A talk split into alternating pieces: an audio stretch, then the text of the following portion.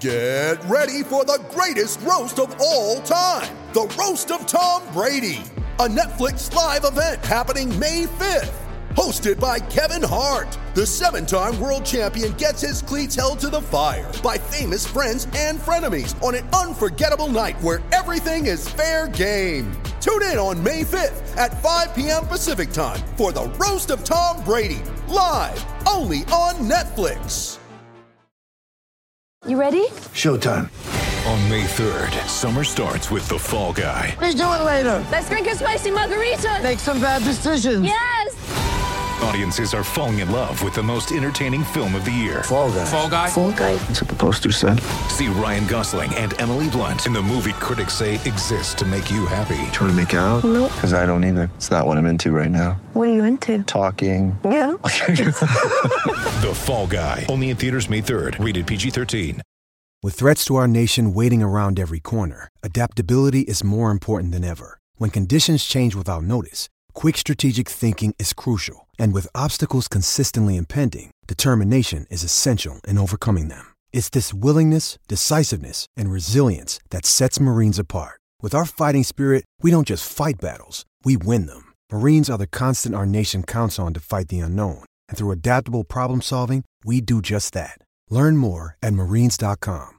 Welcome back to another edition of the Wolverine.com podcast. My name is Chris Balas. With me, Doug Skene, Michigan's five time All Big Ten. Well, I'm sorry, five time Big Ten champion, one time All Big Ten offensive lineman who actually played in the pros, played for New England and Bill Parcells, uh, and uh, is an expert on all things Michigan, including coaching transitions, buddy. and so you're kind of familiar with this. And uh, I remember remember when I was in school, you know, we all lived vicariously through you guys. You know, we five eight guys who couldn't play football at that level. And when Bo Schembechler left, uh, we were heartbroken. I can only imagine how it was for you guys. Yeah, we felt the same way. I mean, it was it wasn't all that surprising given the time of of Coach Schembechler's career and the health concerns and all the things that people remember from that era. We, it wasn't all that surprising, but it didn't dissipate the amount of disappointment that we had as players. And there were two things. The upperclassmen uh, felt, I think, a little bit differently than we did. Because at that time, just as with Jim Harbaugh today or Coach Sherrone Moore now, when you come in as a young guy, there's a different feeling than you have as a junior or senior or a veteran guy. And so myself and my classmates, we got the freshman and sophomore experience of Bo Schembechler and his staff, which was not easy, Balas. It was it was a very challenging and difficult environment to walk into the building. Um, you know, the era was different, right? And and so it was very very challenging. And we but we saw how the the veteran guys and their relationships with the coaches, including the head coach at that time, were a little bit different, and we aspired to get there, which which we did get there, right? We got there with Coach Moeller. We had a lot of fun. We won all those championships. It was great, but we wanted that same relationship with Bo that we never quite got to because he had to step away. It's all fine now, but there's a disappointment, right? So I'm guessing that today in Ann Arbor, there's some guys that feel the same way. They wanted to get to that veteran status on Jim Harbaugh's team, and the relationship just changes in the course of time when you're on the when you're on the roster and your skills and your development and your presence on the field and off the field it changes and the relationships deepen and so these guys didn't have that opportunity because things happen Yep. coach harbaugh is now gone and now coach moore gets to be the one who tries to develop those relationships Yep. And you guys knew it was going to be Gary Moeller. How important was it, uh, the continuity, and how similar was it, I guess, in the building after that and going into the next season with Gary Moeller in charge? I would imagine, uh, obviously, you guys had respect for Gary Moeller, uh, and we all did, right? But Bo Schembechler's at a different level. But were things in terms of day to day stuff uh, pretty similar? And, and how much, how important was that?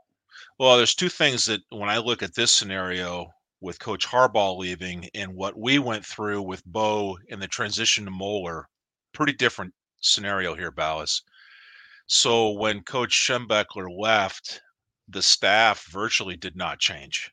We had the same. Mike Gittleson was our strength coach. The assistant strength coach is the offensive line coach. Hanlon, Les Miles, the defensive staff all but stayed the same. Lloyd Carr, there was very little change in feel to all of those relationships.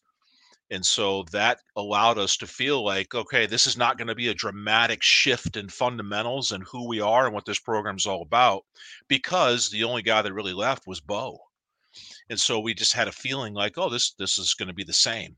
And yet it wasn't the same in the regard that Moeller installed a new offense. We started zone blocking. The conditioning was different. We're going to run no huddle. So the on field football stuff changed pretty dramatically, I think. Uh, not entirely fundamentally, but pretty dramatically. And obviously, for the better, it worked out really well for us. Um, but the, the the the the one thing that carried us through was my position coach didn't change. You know, Coach Gittleson was still in the weight room, and so it was life moved on. And so the, the big difference now, obviously the strength and conditioning coach changes.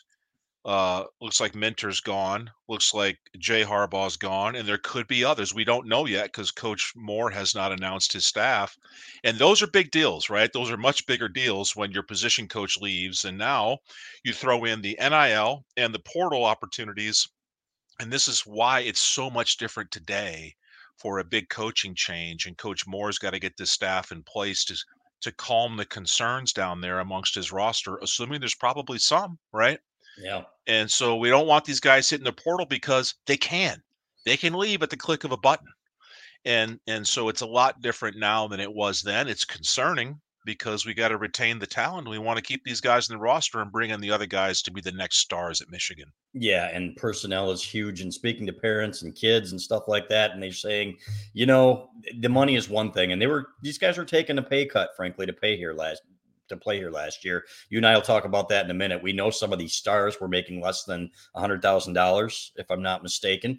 And uh, that's a big deal when they're now getting offered five, ten times that, right? Okay, that's one thing.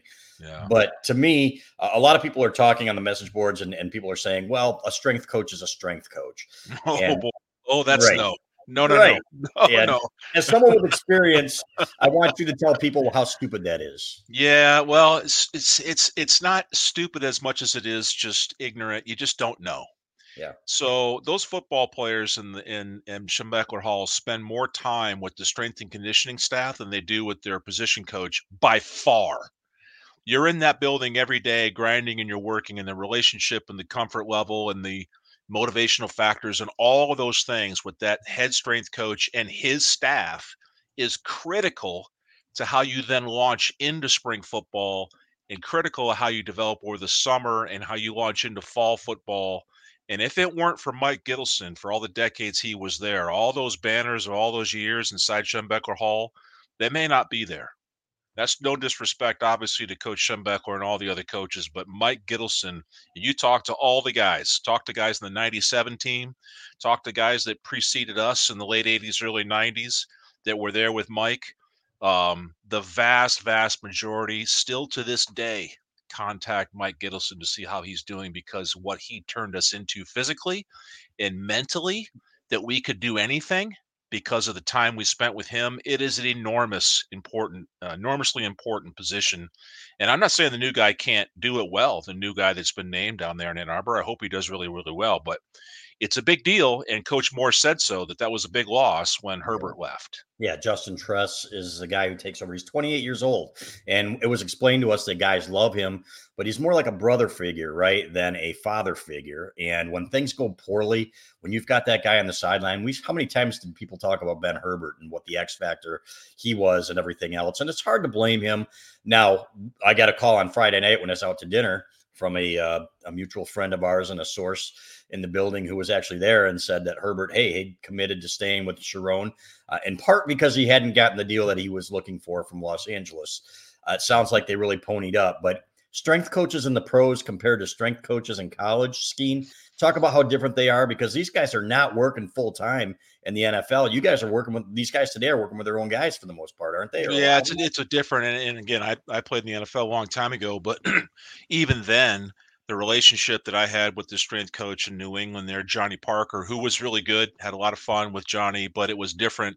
There's a lot of more individual time spent. A lot of players nowadays have their own strength and conditioning advisors or consultants. They they they depart from their program and go to Arizona or Texas or Florida, wherever they go to these specialized training programs, or they just do it on their own wherever they are. So it is a different feeling. And the development, the development Balas uh, from the time you're 18 when you arrive as a freshman to the time you leave when you're 20 or 21 years old is is that that ramp up and that development curve of learning how to train as an athlete coming out of high school is so huge. You learn how far you can take yourself and now with the science and the technology they have available for young athletes today is so specialized the dramatic improvements. We didn't have all the science and the tech but the dramatic improvements were still there. It's about taking your brain and your body to areas that you never thought possible so when you leave Michigan or you leave Texas or you leave Alabama, you've learned how to do these things. And when you get to the NFL, now it's about learning how to be a pro and doing on your own more than it is with the other 100 guys doing the team runs until you barf. Guys are losing their composure and you're learning how to be mentally tough.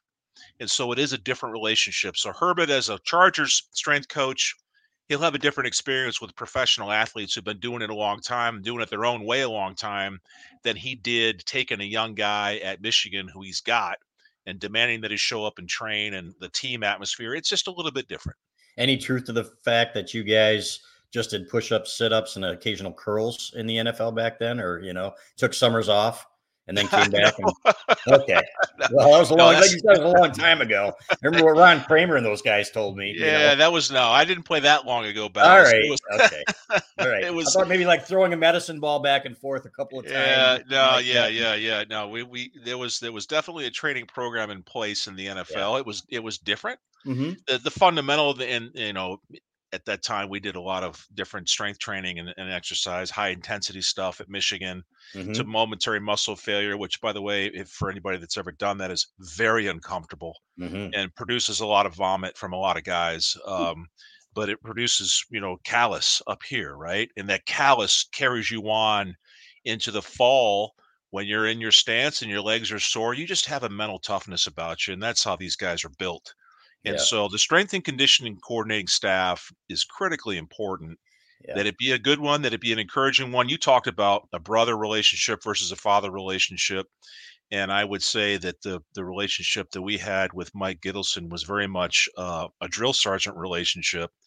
And then the brotherly, friendly stuff came after you were your time was done at Michigan. Okay. Um, until then, you know, I, I, I, we still tell stories about having to get on the scale when you come back from spring break and weigh-ins and the and the runs that we did and and and seeing guys uh, to this day that we still kind of joke with a little bit about with things that happened inside an empty Michigan stadium, running up and down those stadium stairs, up and down, up and down until guys were passing out and barfing and the things that they would say. And we, I mean, these are these are guys, you know, openly crying because we were we were being tortured mentally and physically. I'll never forget. I'll, I'll share this story. This is just kind of a fun one. Yeah. Um, the team was training uh, in the old indoor building, which is now uh, it's not the Glick, but the old one that's attached there. That was our indoor building. We were doing.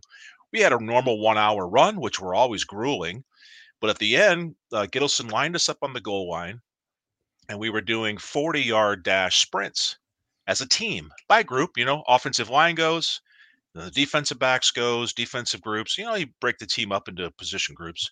But anyway, Gittleson said to us, All right, everybody, one more if it's good. If you all sprint through the line, one more, then the run is over. So we all like, Oh, yeah, here we go, right? Here we go. We all get down in the line, the whistle blows, and we all take off sprinting. And this is after a one hour grueling run. So each group finishes, and we're all expecting to be done. And Gittleson goes, You know, I think you're better than that. I think you're better. Mm. One more. This is the last one. One more if it's good. So we all get back on the line, and now we're really going. Everything we got left in the tank. And yet it wasn't quite good enough. I think you're better than this, Michigan. You're better. One more. Just one more if it's good. One more if it's good went on for 42 more sprints. Oh my God. He's crazy. He's crazy. 42 sprints? 42 more sprints. And this was, and I'll never forget this. This is when he was testing us. Yeah. to see about our resolve as a group, Yeah. right? And we had guys that were losing their composure, Mhm. screaming at each other, like, come on, what's wrong with you? Pointing fingers at one another, accusing somebody else of not sprinting through the line or giving it their all. And Gittleson was just watching us to see how we would respond. Yeah. And the leaders at the time, at that time, I think I was a junior, maybe we were seniors. We knew what was going on because we had the relationship. We knew Mike was testing us. Right. And so we had to get the guys to calm down and just go. Just Yeah. keep your focus, think, and perform. And those things were multiplied every time we trained with him. He would test you mentally as much as he would physically. yeah. And so we got through that. Guys stopped stopped crying. And at the end of that run, we were a different team. Yeah. We were was amazing. Yeah, we were It's tougher. amazing the debates that we had. You know, like, oh, he's not doing the right list, the Olympic list versus that. And we would always try to tell people it is so much more than that when you are asking a guy to prepare a team, right? And there is something to it. I remember Dhani Jones going to the NFL and saying, no, you know, this is not the way we're supposed to do it. And his strength coach saying, well, this is going to make you better and stronger. And it did. At the same time, Dhani, you know, he, he admitted it. He said, okay, you know what? I'm stronger. I'm maybe a little faster.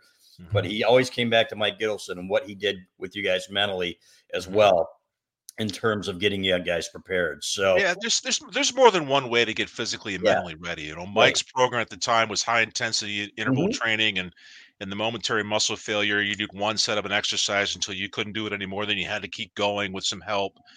And there was, you know, a, a fundamental opinion about all these things, but I think the results of our teams speak for themselves in that we ran past people. We were in better shape.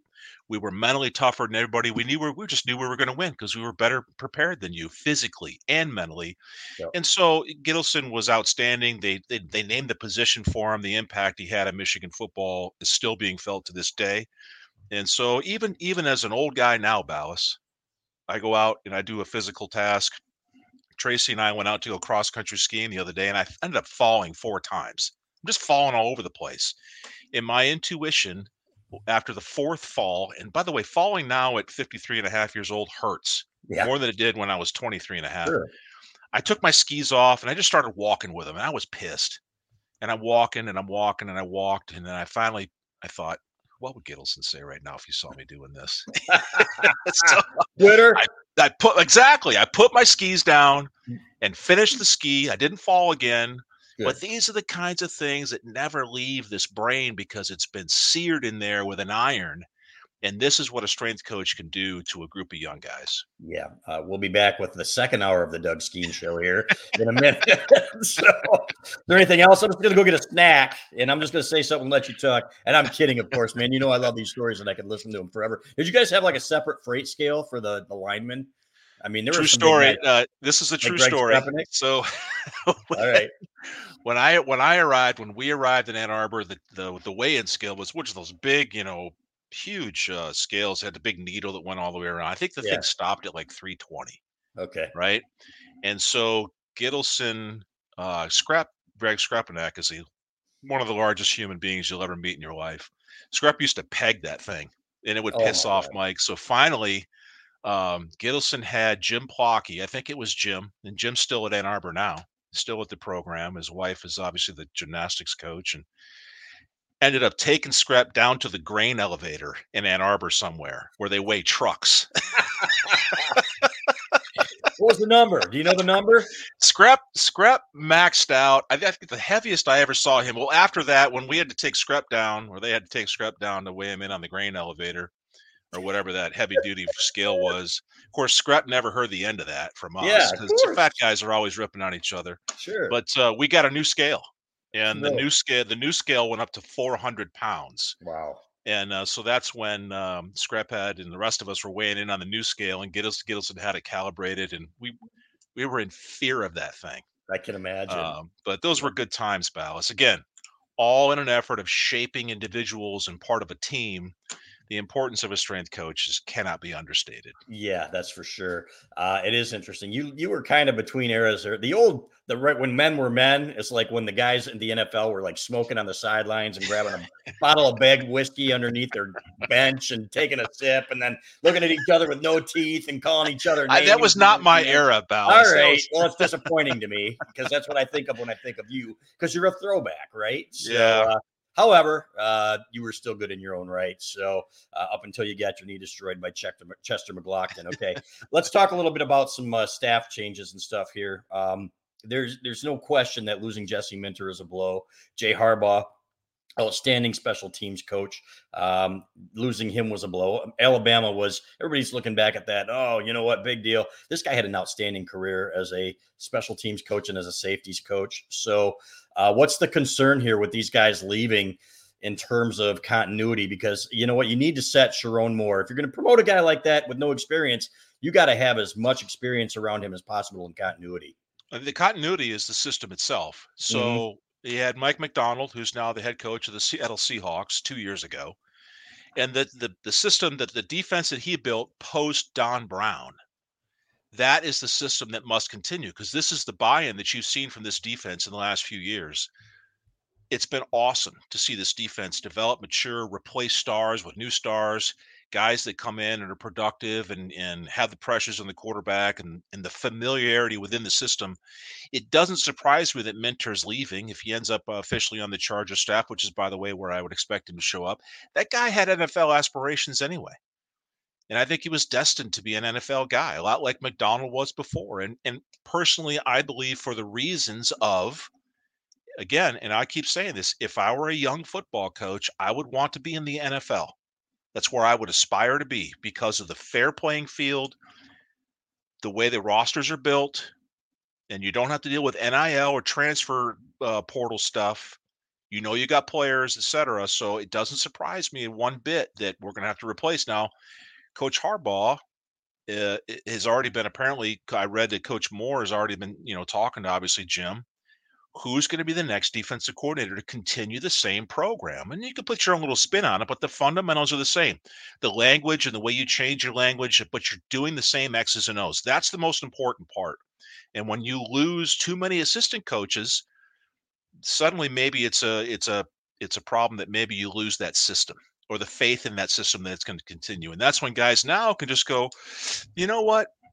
uh, I just won the national championship, and uh, I think I'm going to be in the in the NFL in another year or two. And um, boy, my my dad and my uncle have been getting phone calls from all these schools offering me ten times more money than I'm making in Ann Arbor I'm just going to click the portal button and see you later. Goodbye. That's yeah. my worry, Balas. Yeah. Yep. And it doesn't look like it's going to happen now in this 30 day window because guys are in class and really kind of entrenched. But there's another portal scheme at the end of spring ball where that opens up and they're going to have an opportunity. And if things don't go extremely well in spring ball, for example, with a receiver and a quarterback. If they don't have a quarterback yet, uh, this kid can say, "Hey, I can go to Oregon, where they're going to throw me the ball ten times a game." You know, uh, I worry about Colston Loveland, for example, in that respect. I worry about guys. Uh, although they did just promote Kirk Campbell to offensive coordinator, which I like. He and Sherrone Moore were joined at the hip. And I understand everybody's going to be like, oh, we need to, they needed to go out and blah, blah, blah, blah, blah, blah. But to me, again, continuity is a big thing. It'd be mm-hmm. different, right? If they didn't have a bunch of experience and help build this culture to where it is. But Kirk Campbell was a huge part of that, and I'm happy for the guy. I think he'll do a great job. So would be great to get some fresh minds there in there as well. You know, maybe another passing game coordinator, a Jedd Fisch from back in the day, who's now we see an outstanding offensive mind, and he's at Washington after turning things around at Arizona. So, um, but I like that, and uh, so hopefully it'll work. But nothing's going to work unless you have a great offensive line, buddy. And uh, nope, to me, this is where uh, I have some concern, and I would imagine you do too, when you have to replace just about everybody. In fact, everybody. Well, it is. It, it just from it, it's not. It's not a dismissal of the capabilities of these new faces. You know, El Hadi probably is the most experienced lineman right. coming back now because he's played a lot of football. Didn't play a ton last year because we didn't have the injuries last year, which then ties back to the effectiveness of your strength staff. Um, so he probably comes in as the as the most decorated lineman, but just the fact that these guys don't have the time spent together in the games. Obviously, they got a hundred, you know, thousand reps or whatever in practice together. That's that's important. But the inexperienced game time is where it's going to show, and it's going to show early in the season. Chances are it's going to show. Statistically, historically speaking, it's going to show. We can go back to 30 years ago when we played. We had four of the five linemen our last year. We all left. The only returner was Trezelle Jenkins. The guys behind us were good football players. They just didn't have the game experience. So there's a little bit of learning curve that happens. And sometimes those things results in first downs that are not earned hits on your quarterback until you kind of figure it out as a group. And that's just what's coming here for this fall. And Yeah. I, I have no doubt that Coach Moore understands that and his whole offense understands that. And they'll have to cater what they're going to do offensively to let this O line develop. Yeah. But back to the portal thing, and you know, they have to have confidence coming out of spring that they're heading in the right direction, that they're in a familiar system that they can succeed in. And so all these guys don't just hit the button and bail to go somewhere else and chase something else. Yep. And they've got a kid coming in from Northwestern uh, who's played a lot of football. You and I are going to break down his film here in a couple of weeks on a separate podcast, and I'm going to have you uh, help me out with that. So, um, your thoughts on, on Grant Newsom as an offensive line coach? I think he's 27 years old. I think he did Yeah. a pretty good job with the tight ends. I saw some pretty good tight end blocking and improvement. Uh, Erick All was fantastic in that area, and I thought those guys got better this year.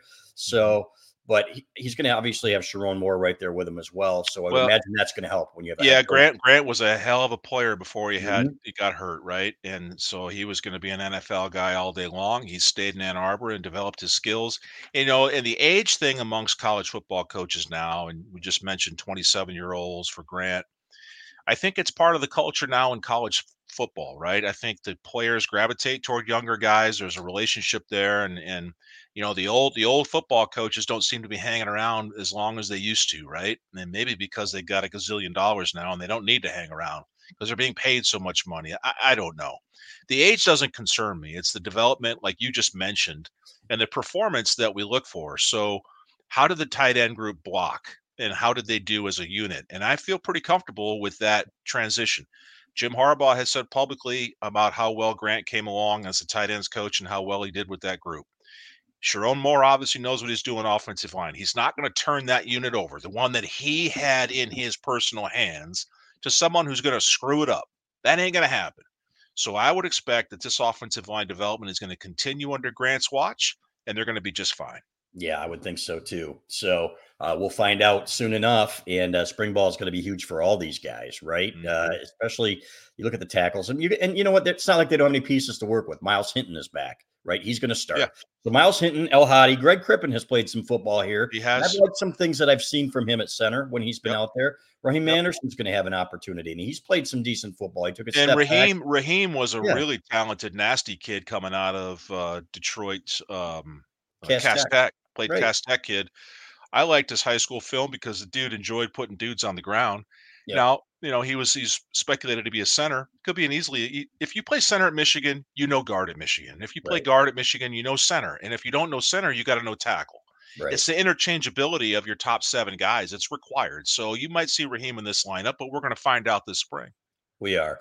Uh, I do like the thoughts of what they bring back on defense. Skene, you know, if you look starting with the defensive line, I think they're going to win you a lot of football games, right? If you can bring back Derrick Moore, Josaiah Stewart, and then those three interior guys, not Yeah. just Kenneth Grant and Mason Graham, but but um, uh, uh, Rayshaun Benny, will he be Rayshaun back? Benny broke his leg. Yeah. sorry, Rayshaun. I, I had your name on the tip of my tongue there, but then you're looking pretty good, and you still have to develop some depth. But you got an Ernest Hausman at linebacker who's played a lot of football. Will Johnson back there, Rod Moore. That could be a really, really good defensive football team. Yeah, you got the core, and right, if you want the middle of the defense is stout, and you can let that middle linebacker run and do some things, that's that's where you begin all the time. Because if you're weak in the middle, nothing else matters. And if Yeah. your offensive line on the other side is weak, nothing else matters. It doesn't really matter how great your quarterback is and all these other wide receivers. That's important, obviously. But if the O line and D line are not strong, you're gonna have problems and limitations everywhere else. We've learned that over the last 15 years of watching Michigan football, have we not? Going back to the dark days of Rich Rod, where he just wanted five warm bodies up there on the offensive line, and you know Denard, as awesome as he was, was just running for his life. And that's no disrespect to the guys that played offensive line, but it wasn't the same offensive line that we saw this last year. And the greatest teams that Michigan's ever had that went on and won championships They all had kick-ass offensive lines and defensive lines. And you can look at any other team in college football that won the big trophies. The common denominator is always the same. They're really mm. good up front. And Yeah. so it will be no different in Ann Arbor. And those young guys in the middle of that defense are going to complement the guys behind them so that they can play even better. Yep. Your thoughts on Sherrone Moore? Would you have gone that direction to keep the continuity? And, and do you think he deserved that opportunity? Absolutely, no doubt. And I think there was some questions. Uh, obviously, you, you, if, you took the suspensions away, whether they're self-imposed or the Big Ten one when Jim was gone, and Sherrone didn't have that rehearsal, if you will, which wasn't really a rehearsal, it was a you know in the in the fire interview process there from the Penn State game through Ohio State. Uh, I think you might feel a little bit different, but it certainly looked and felt like clearly the guy knows how to call a game. He knows how to develop an offensive line. He knows his team. You can see the interactions, the feeling, the the the the familiarity and the and the love in the sideline. You can see that. Uh, so I felt like absolutely Sherrone had earned this opportunity. It made perfect sense. I don't think you're going to. I don't think that it would have bode well for Michigan to go out and try to reinvent the wheel from someone on the outside to come in and make too many changes. This is about Sherrone keeping going what what was built while Sherrone was there with Jim Harbaugh, and we just take the next step. Having gone through it myself, uh, Gary Moeller takes over. He wasn't Bo Schembechler. He was not the same person, and Sherrone has said, "I'm going to be me." And that was the under the direct advice of Jim Harbaugh, and and we fully expect there'll be some some some changes that we will see on the outside looking in. Most of the changes we won't see because it'll be inside the building, but the fundamentals of winning Michigan football will be the same. Yeah. And so Yeah, I, I I feel really good about the hire. I do. I think he's done a great job and deserves it.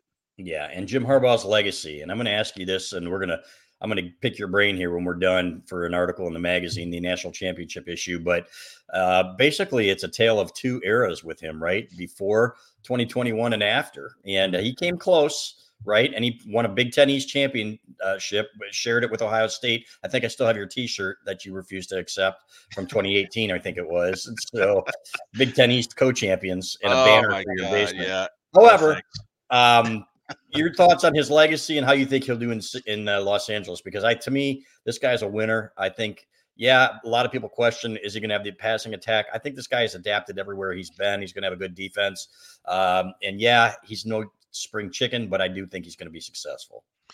Yeah, the, the, well, Jim being 60 years old, and he said so publicly, the clock is ticking on his time as a as a football coach because it takes so much out of these guys to do it. Um, I'll answer the second question first. I think he's going to do well in the NFL. He's because Mhm. he's he's done well everywhere he's went.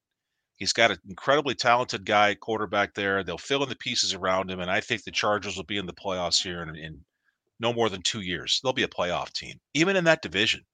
Yeah. And so I think they're going to be just fine with Jim Harbaugh. As far as his legacy goes in Ann Arbor, the guy accomplished what we all wanted him and expected him to do when he was hired. It just took, for some of us fans, it probably took, you know, five years longer than we expected. I think a lot of folks thought, oh, he's here, all of our problems are gone, and we're going to be national champions in three years. Well, it took nine. And nonetheless, it felt great in the end when we did it. Uh, and there was an evolution, as you say, Balas. There was an evolution. From my perspective, I look back at it and I go, man, the fundamentals of of how he was recruiting and the guys we were bringing in, it just felt like the first half of his tenure in Ann Arbor, we were recruiting and trying to compete and competing in some cases with the best athletes in America to come to Michigan, wear the uniform, and play football. And yet the results weren't working, and we were getting Ohio State rubbing our nose in it every year, losing by 30 points. And it wasn't close. It was just something missing. And part of that was the X's and O's on defense. I think Don Brown, for as great as he was against Bowling Green and Central Michigan, was not all that great against Ohio State and some of the other teams. So you make a big change halfway through his tenure, and you go get a professional defensive coordinator from the Ravens, and you change. I think there was a change in the way they recruited football players. So you went from great athletes that that played football in the uniform to finding great football players. And you look at Mike Sainristil as no better example of a guy who may not have been at all the top of the recruiting lists, But holy shit, Balas, one of the greatest football players to ever wear the uniform in Ann Arbor. And guys like that will take you a long, long way to Yep. winning championships. And that was the difference. I think there was a shift in the kind of player they wanted and who those guys were and what kind of team mentality they had together. And you mix all those things together, you you you you, inject the right X's and O's from an NFL mentality and all the other things and the motivations that Jim put together, and we're just sick and tired of being beat by Ohio State with that Aidan Hutchinson uh, led season where that changed, and then the goals went up a notch. And then it didn't work so well against Georgia. And then all of a sudden we got beat by TCU, but the goals didn't change. And it's like everybody grinded in more and they dug their heels in more because they felt like we're so close. And they finally did it in spite of all the distractions and the problems that were thrown at them this year. It's an incredible era of Michigan football uh, in the last four years, as good as it's ever been in Yeah. Ann Arbor with with the greatest group of guys to ever wear the uniform in that 2023 team. Wow, is that saying something or what? Uh, from one of the greats here in Doug Skene, and now Ohio State's spending twenty million dollars to try to counter that. We'll see how that works. Hey, good luck. Good luck, Yeah. fellas. I've been Yeah. watching that one too, Balas. They got all kinds of great guys on the edge, but I don't see them getting the best O line and D linemen. I don't either. It's going to be fun to watch. He's Doug Skene. Doug, thank you very much for your time as always. We will get back to you uh, probably in a couple weeks, and we'll break down some offensive line play. But always appreciate your contributions. All right, Balas, go blue.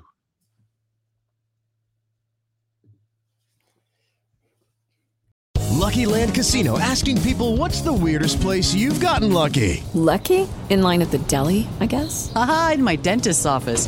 More than once, actually. Do I have to say? Yes, you do. In the car before my kids' PTA meeting. Really? Yes. Excuse me, what's the weirdest place you've gotten lucky? I never win and tell. Well, there you have it. You can get lucky anywhere playing at LuckyLandSlots.com. Play for free right now. Are you feeling lucky? No purchase necessary. Void where prohibited by law. 18 plus. Terms and conditions apply. See website for details.